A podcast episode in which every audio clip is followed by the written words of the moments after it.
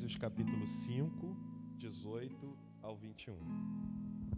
Hoje nós iremos conversar sobre o tema andar, andar cheio do Espírito Santo. Essa é a proposta que o apóstolo Paulo apresenta à igreja ou aos santos e fiéis que residiam em Éfeso. Como a gente já havia falado, essa é uma das cartas mais eclesiológicas que nós temos no Novo Testamento. É onde o apóstolo Paulo mais fala sobre a igreja, sobre a sua natureza, sobre a sua origem, sobre o que a igreja é, como Deus fez a igreja, como Deus age na vida da igreja e por meio da igreja. E durante é, os capítulos de 1 a 3, o apóstolo Paulo, ele entrega a doutrina, ele, ele traz os ensinamentos doutrinários para a igreja. E a partir do versículo do capítulo 4 até o 6, o apóstolo agora ele entra numa questão mais prática. Parece que numa aplicação daquilo que ele já havia ensinado para a igreja. E especialmente aqui nesse capítulo de número 5, que nós acabamos de ler, o apóstolo ele se dedica a incentivar a igreja a andar em amor. Paulo fala isso no versículo de número 2. Andai em amor, como também Cristo nos amou e se entregou a si mesmo por nós como oferta e sacrifício a Deus em aroma suave. Paulo também fala de santidade para a igreja e ele incentiva a igreja a andar como filhos da luz. Versículo de número 8. Pois outrora eres trevas, porém agora sois luz no Senhor, andai como filhos da luz. Depois o apóstolo Paulo continua falando que a igreja deveria andar com sabedoria, como sábios. Versículo de número 15. Portanto, Vede prudentemente como andais, não como nércios, e sim como sábios. E finalmente nós chegamos no versículo 18, onde agora o apóstolo Paulo incentiva a igreja a andar cheia do Espírito Santo. E é sobre isso que nós estaremos conversando. Esse Espírito Santo, irmãos, sem dúvida alguma nós o conhecemos, já estudamos cada um de nós acerca da sua doutrina, dos seus ensinamentos e do que diz respeito a ele, e de forma alguma nós estaremos exagerando quando falamos da grandeza, é, da grandiosa ação do Espírito Santo na vida da sua igreja. Jamais estaremos exagerando. Quando nós falamos que nós fomos redimidos por esse Espírito, quando nós falamos, como o apóstolo Paulo apresentou para a gente, que quando Deus nos salvou antes da fundação do mundo, em um dado momento da história, ele veio e nos selou com seu Santo Espírito. Capítulo 1, no versículo 13 e o versículo 14.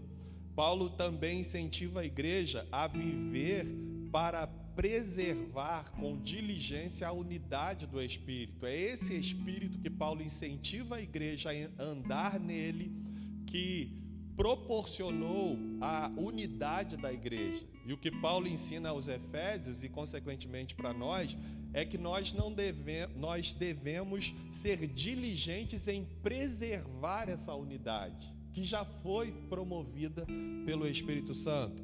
Há também um só Espírito, o apóstolo Paulo fala. Há um só corpo, há um só Deus, há um só Senhor, há um só Espírito. Paulo fala que há um só batismo, esse batismo de, de que Paulo está falando não é o batismo com águas ou nas águas, mas é o batismo com o Espírito Santo. No momento em que nós fomos redimidos, no momento em que nós é, fomos convertidos ao Senhor, nós fomos, somos batizados com o Espírito Santo. E esse batismo é a morada do Espírito Santo em nós. Todos fomos batizados com esse Espírito. Esse mesmo Espírito habita em toda a igreja. Nós iremos conversar um pouco sobre isso aqui nesse texto que acabamos de ler.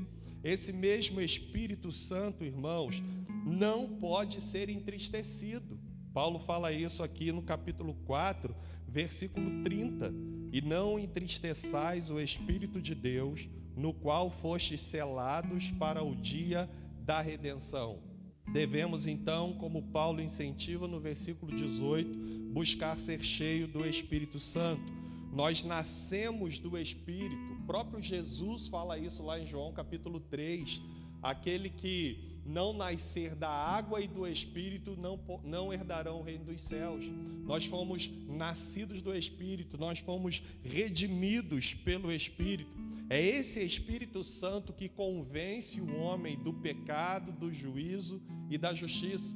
Não somos nós que aceitamos a Jesus, é Jesus quem nos aceita, porque Ele é quem nos converte, é Ele que muda a realidade da nossa vida, é Ele quem nos dá vida pela ação vivificadora do Espírito Santo.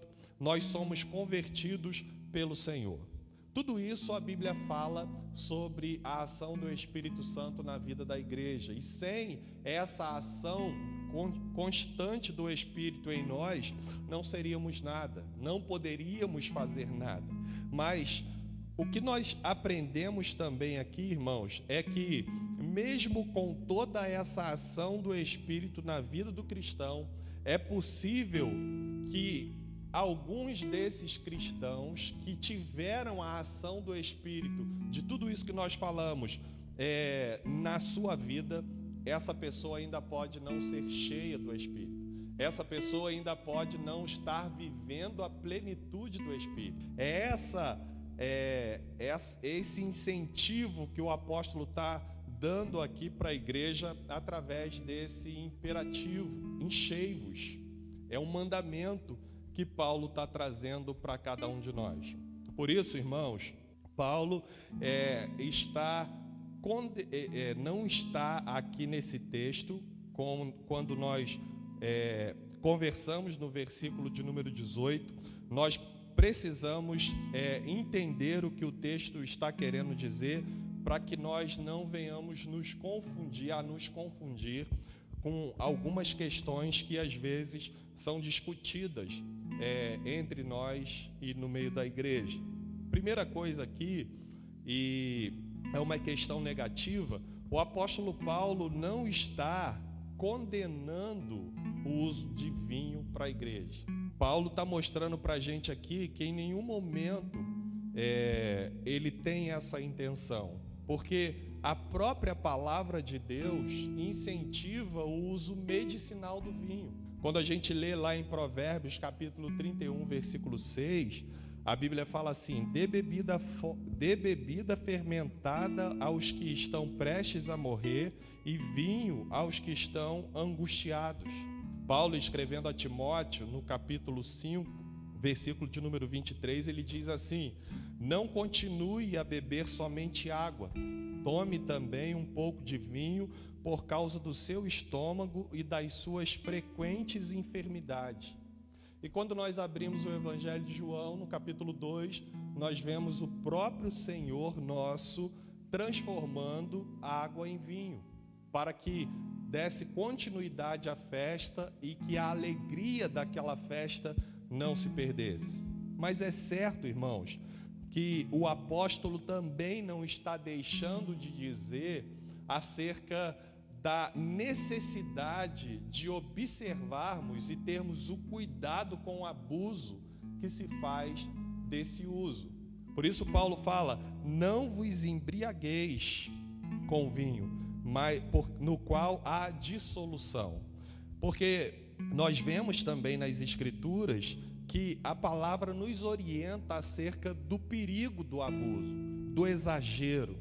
E Provérbios capítulo 23, do verso 29 ao 35, ele fala sobre o perigo desse excesso e que muitas pessoas se entregam completamente a ele e causam uma desgraça, um desastre muito profundo na sua vida.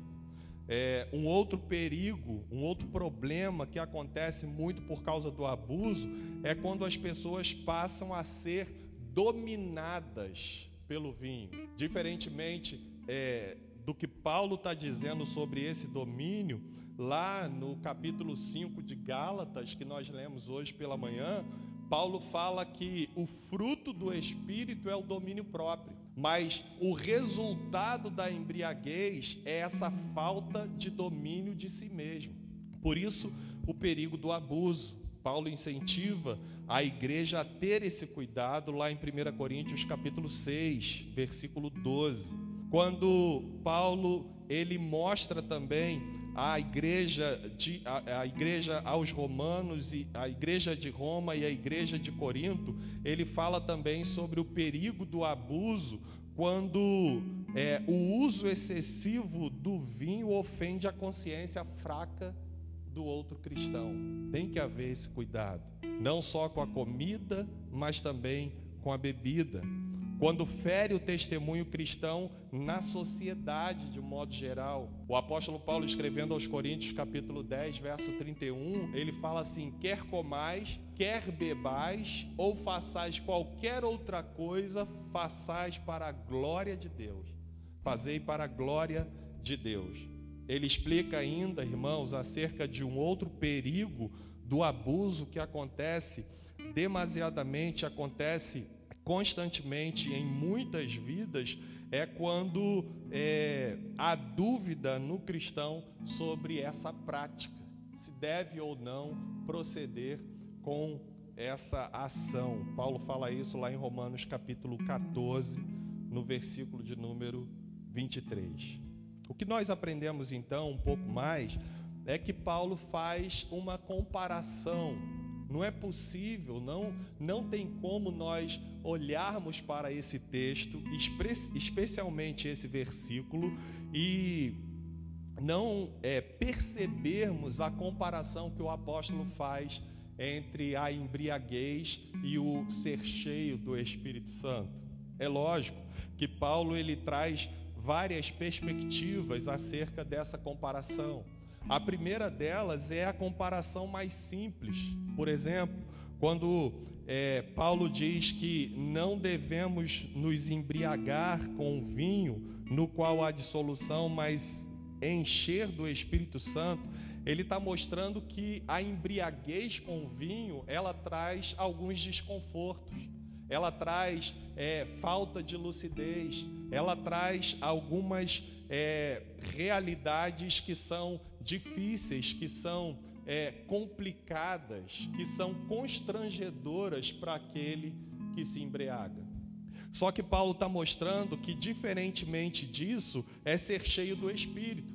Porque no momento em que a pessoa que se embriaga com o vinho, ela perde a lucidez, no momento em que nós buscamos ser cheio do Espírito Santo, nós estamos cada vez mais ativo, cada vez mais lúcido, é, cada vez mais orientados, porque esse Espírito é quem nos dirige, é esse Espírito é quem habita em nós. O apóstolo Paulo também fala e mostra dentro de uma perspectiva um pouco mais profunda, um pouco mais séria porque é quando essa embriaguez acaba dominando de uma vez por todas a vida da pessoa que se embriaga, que exagera nessa bebida.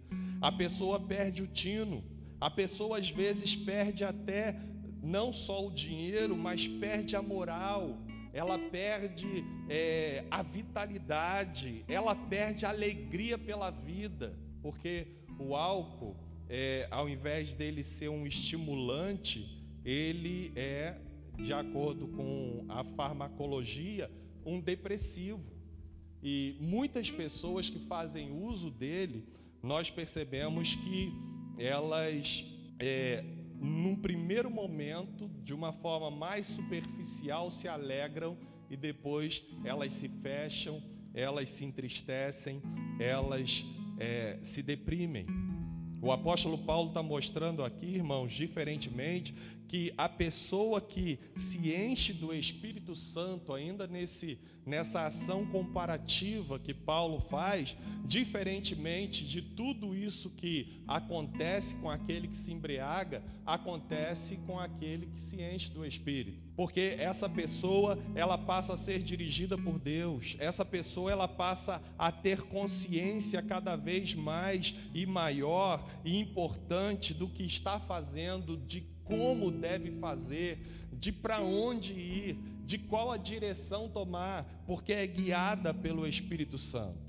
Uma outra comparação que o apóstolo Paulo faz aqui, e essa eu acho que é a mais séria de todas, é acerca do efeito que acontece como resultado tanto da embriaguez quanto do ser cheio do Espírito Santo. Uma vez eu tive com um colega, estivemos no mesmo ambiente e esse colega bebeu demasiadamente e falava muitas coisas desconexas e muitas coisas que nós sabemos que não é o desejo do seu coração a realidade da sua vida.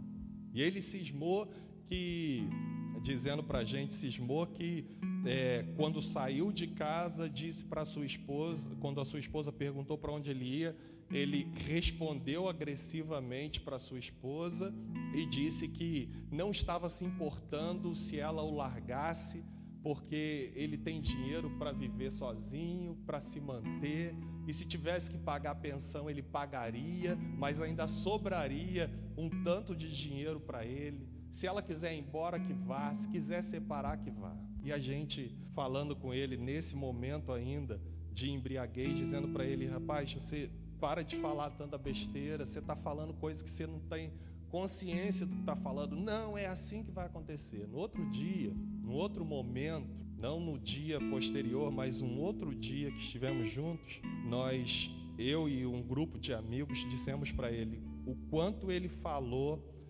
besteira acerca do casamento. E ele disse: Eu não lembro de nada. Eu não falei isso. Não é possível ter dito essas coisas. Eu não lembro. E é exatamente assim que acontece com essas pessoas. O resultado é extremamente negativo. Além de, das pessoas elas passarem a se tornar cada vez mais deplorável, uma situação cada vez mais difícil para ser vivida por essas pessoas. Porque o resultado que é apresentado por Paulo aqui, por causa da embriaguez, é dissolução. Paulo fala: não vos, não vos embriagueis com vinho no qual há dissolução. A dissolução é o resultado da embriaguez, dessa falta de controle. O termo grego para essa dissolução é assotia, que significa que envolve não só a ação é, descontrolada, mas também o desperdício.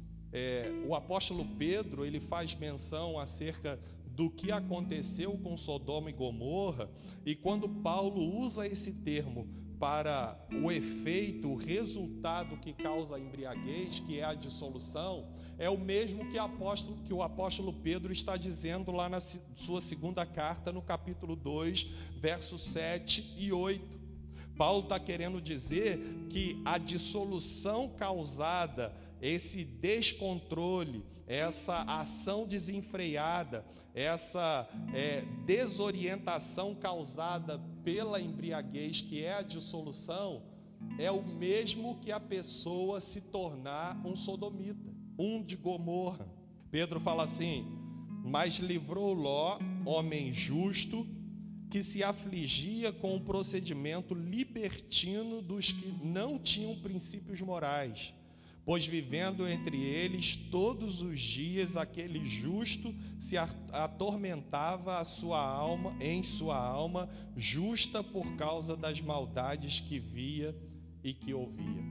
O apóstolo Pedro está dizendo que é, Paulo está usando o termo que Pedro usou ali, dizendo que Jó ele se afligia por conta do que ele ouvia e via acontecendo, essa libertinagem, essa, esses princípios imorais, ou, desculpa, essas ações imorais, não princípios morais, mas ações imorais que acontecia em Sodoma e Gomorra. É o mesmo que Paulo está dizendo quando a pessoa se embriaga, ela cai nessa dissolução. Elas perdem o pudor e perdem a vergonha. Esse é o efeito da embriaguez.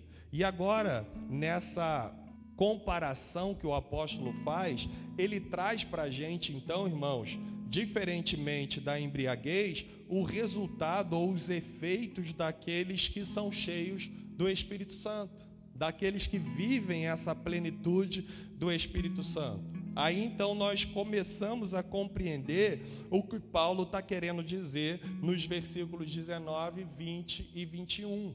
Quando ele usa esse imperativo dizendo enchei-vos, é um mandamento da parte de Deus, do Espírito, ele diz que o resultado disso é a comunhão entre os irmãos.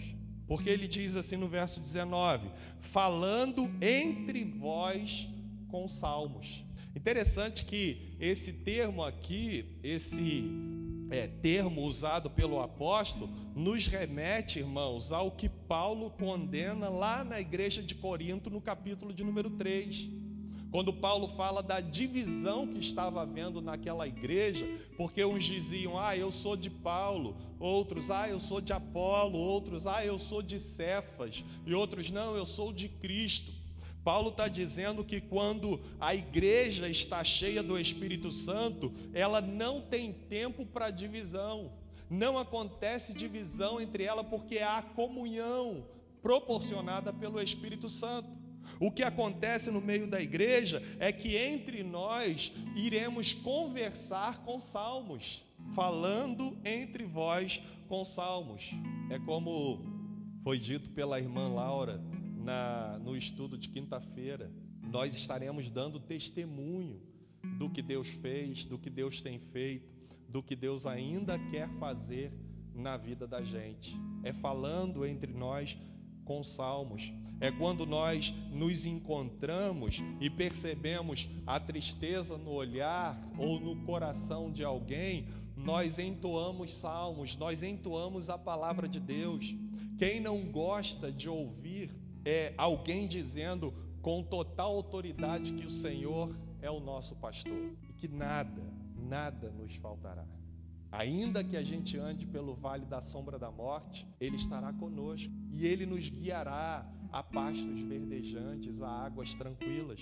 Então, Paulo está dizendo que um dos benefícios que acontecem na vida da igreja por causa do enchimento do Espírito é a comunhão. A segunda ação de Deus, por causa desse enchimento do Espírito Santo, que o apóstolo Paulo, Paulo fala aqui, ainda no versículo de número é, 19, está, irmãos, aqui é, nessa parte B, quando ele diz assim: entoando e louvando de coração ao Senhor com hinos e cânticos espirituais. Agora, juntando o que Paulo começou a falar nessa primeira parte do versículo de número 19, nós vemos que ele não só está levando a igreja a perceber que acontece uma vida de adoração na igreja por causa do enchimento do Espírito, mas Paulo está trazendo a ideia aqui de culto, uma ideia de celebração, uma ideia onde o povo está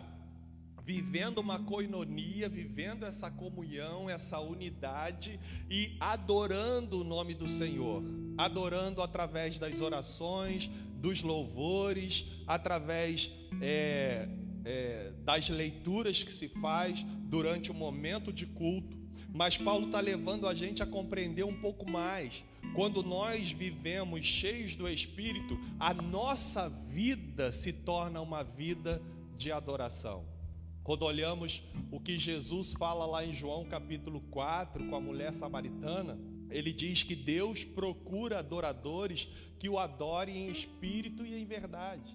É isso que acontece com a vida da gente quando estamos adorando o nome do Senhor, quando estamos cheios do Espírito e o resultado na vida da igreja é adoração. Adoração, irmãos, muito mais do que celebrar num culto é, coletivo, adorando através dos louvores, é adorar com a própria vida, é celebrar a Deus por onde quer que andemos, quando as pessoas, ao olharem para nós, perceberem Cristo em nós. Aí entendemos muito bem o que Paulo fala aqui no versículo 1 do capítulo 5. Sede, pois, imitadores de Deus como filhos amados. Vida de adoração vida de exaltação, de celebração a Deus em tudo aquilo que fazemos.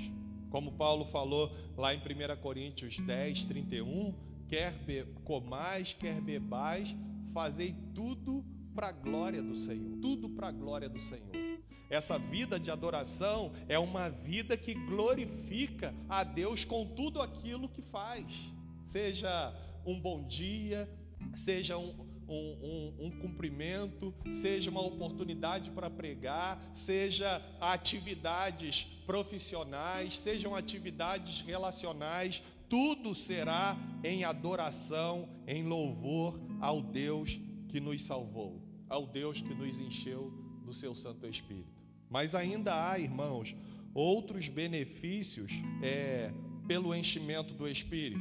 Versículo de número 20 diz assim: dando sempre graças por tudo a nosso Deus e Pai, em nome de nosso Senhor Jesus Cristo, dando sempre graças por tudo. Quando nós buscamos ser cheio do Espírito Santo, quando somos a igreja cheia do Espírito Santo, somos uma igreja grata. Não há murmuração na nossa boca, mas há louvor e adoração por tudo que Deus tem feito. Como nós fizemos aqui na direção do culto, não oramos apenas pelo fato de Deus ter nos ter preservado a nossa vida até aqui por conta dessa dificuldade que temos passado no mundo afora. Quantas pessoas, infelizmente, perderam seus entes queridos e nós estamos aqui, irmãos, vivos. É motivo de gratidão. Quando amanhece o dia, uma das palavras de gratidão que a gente dá no trabalho por conta, é, do, por conta do plantão que está nos, é, iniciando é ser grato a Deus pelo trabalho. Ser grato a Deus porque não faltou em nossa mesa o pão de cada dia, como infelizmente tem faltado na mesa de tantas pessoas ser grato a Deus pela vida, pela saúde, mas ser grato a Deus pela salvação em Cristo Jesus. Jesus deu a sua vida na cruz por cada um de nós. Por causa do seu sangue e por causa do seu sacrifício na cruz, nós fomos unidos à nação de Israel. Agora somos uma só igreja, um só povo. Por causa do sacrifício de Cristo na cruz, nós fomos resgatados da nossa vã maneira de viver. Ele nos deu vida, ele nos vivificou pelo seu Espírito. Nós podemos, como, como diz Paulo aos Filipenses, no capítulo 4, nós podemos nos aproximar do Senhor com ações de graças, colocando diante dele, através das nossas orações e das nossas súplicas, todas as coisas, toda a nossa ansiedade, com ações de graças.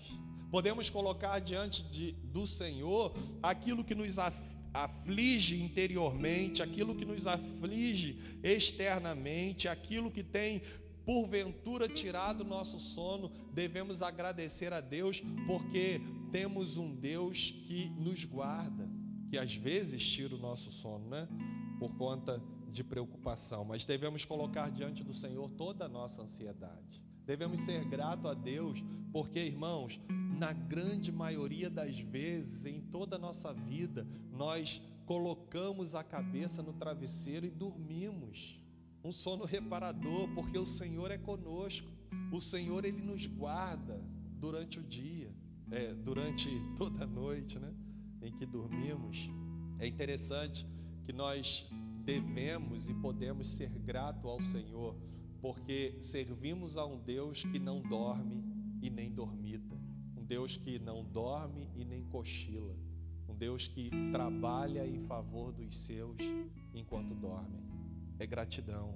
E por último, nós vemos que o apóstolo Paulo ensina-nos acerca do benefício do enchimento do Espírito, que é o versículo de número 21, submissão sujeitando-vos uns aos outros no temor de Cristo. É sermos submissos uns aos outros. Essa sujeição aqui, essa submissão aqui, uns de uns para com os outros, é reconhecer a função que cada um de nós exercemos e celebrar a Deus por essa distribuição feita pela vontade do Espírito Santo. E aí nós conseguimos compreender, irmãos, a importância de nos sujeitarmos uns aos outros, de considerarmos e reconhecermos uns aos outros e a autoridade que uns e outros receberam da parte de Deus e que, a partir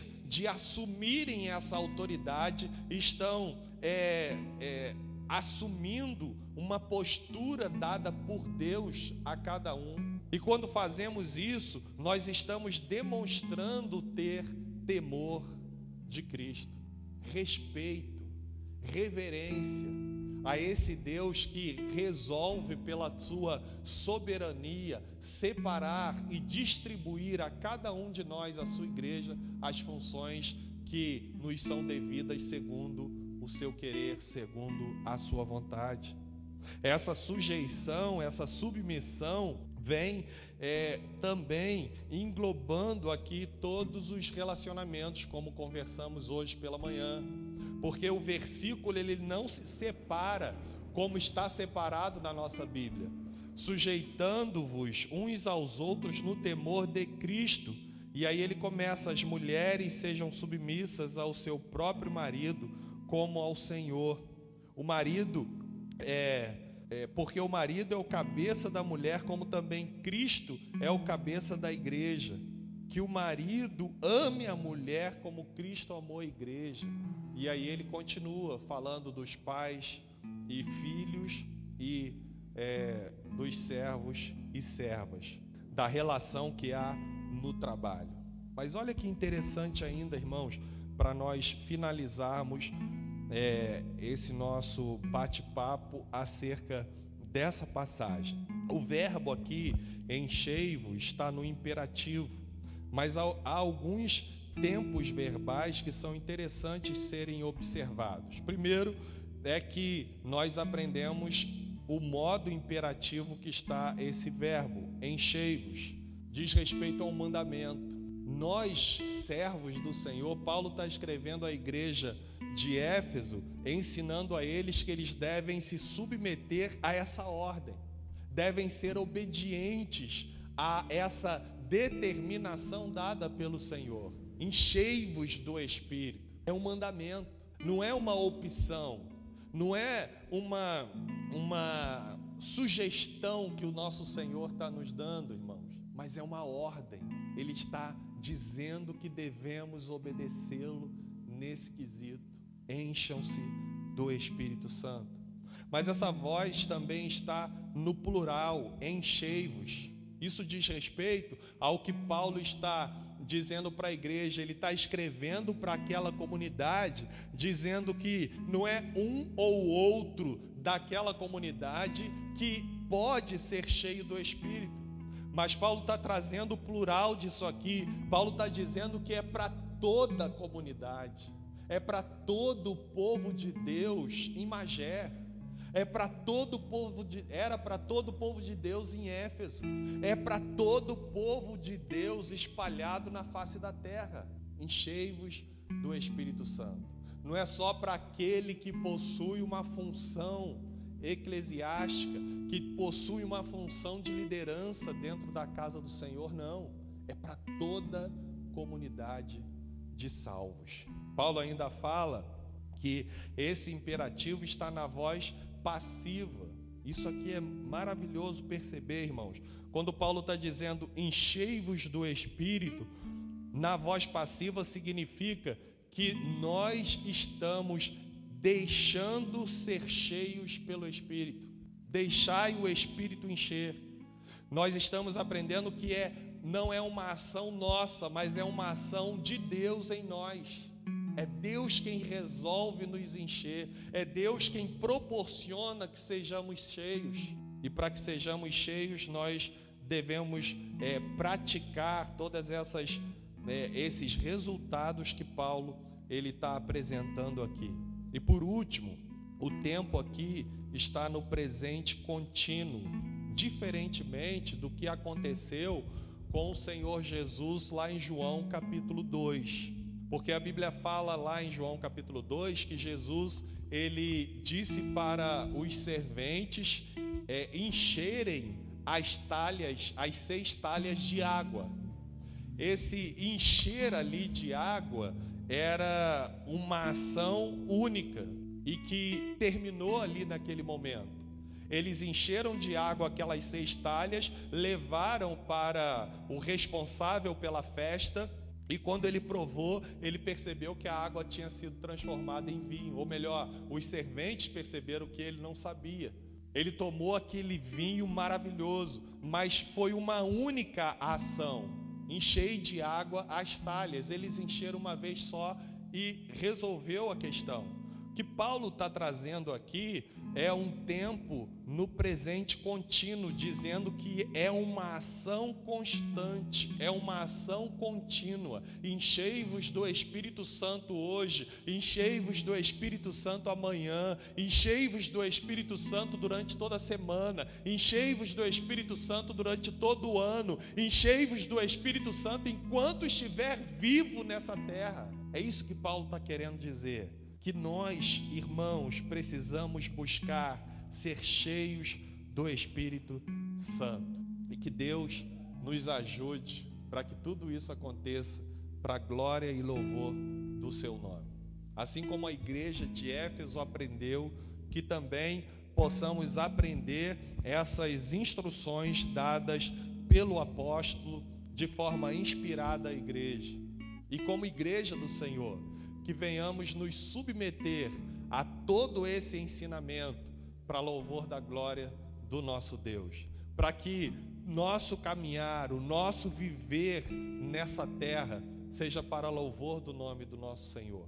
Que sejamos cheios do Espírito, irmãos, para que por onde nós passarmos as pessoas possam ver brilhar em nós a luz de Cristo as pessoas possam perceber os benefícios sendo exalados de nós através da nossa vida de comunhão, de adoração, de gratidão, de submissão ao nosso Senhor. Que as pessoas possam olhar para nós e desejar o Deus a quem servimos. E que possamos, irmãos, cada vez mais, cheios do Espírito, ser dirigidos pelo Senhor em tudo aquilo que formos fazer ser dirigidos pelo Senhor como uma igreja missional, como uma igreja de discípulos, como uma igreja de um povo lavado e remido pelo Senhor, que é obediente ao Senhor e que deseja servir o Senhor cada vez mais e quer que o resultado seja a glória do nosso Deus. Que seja assim, em nome do Senhor Jesus, para cada um de nós. Amém.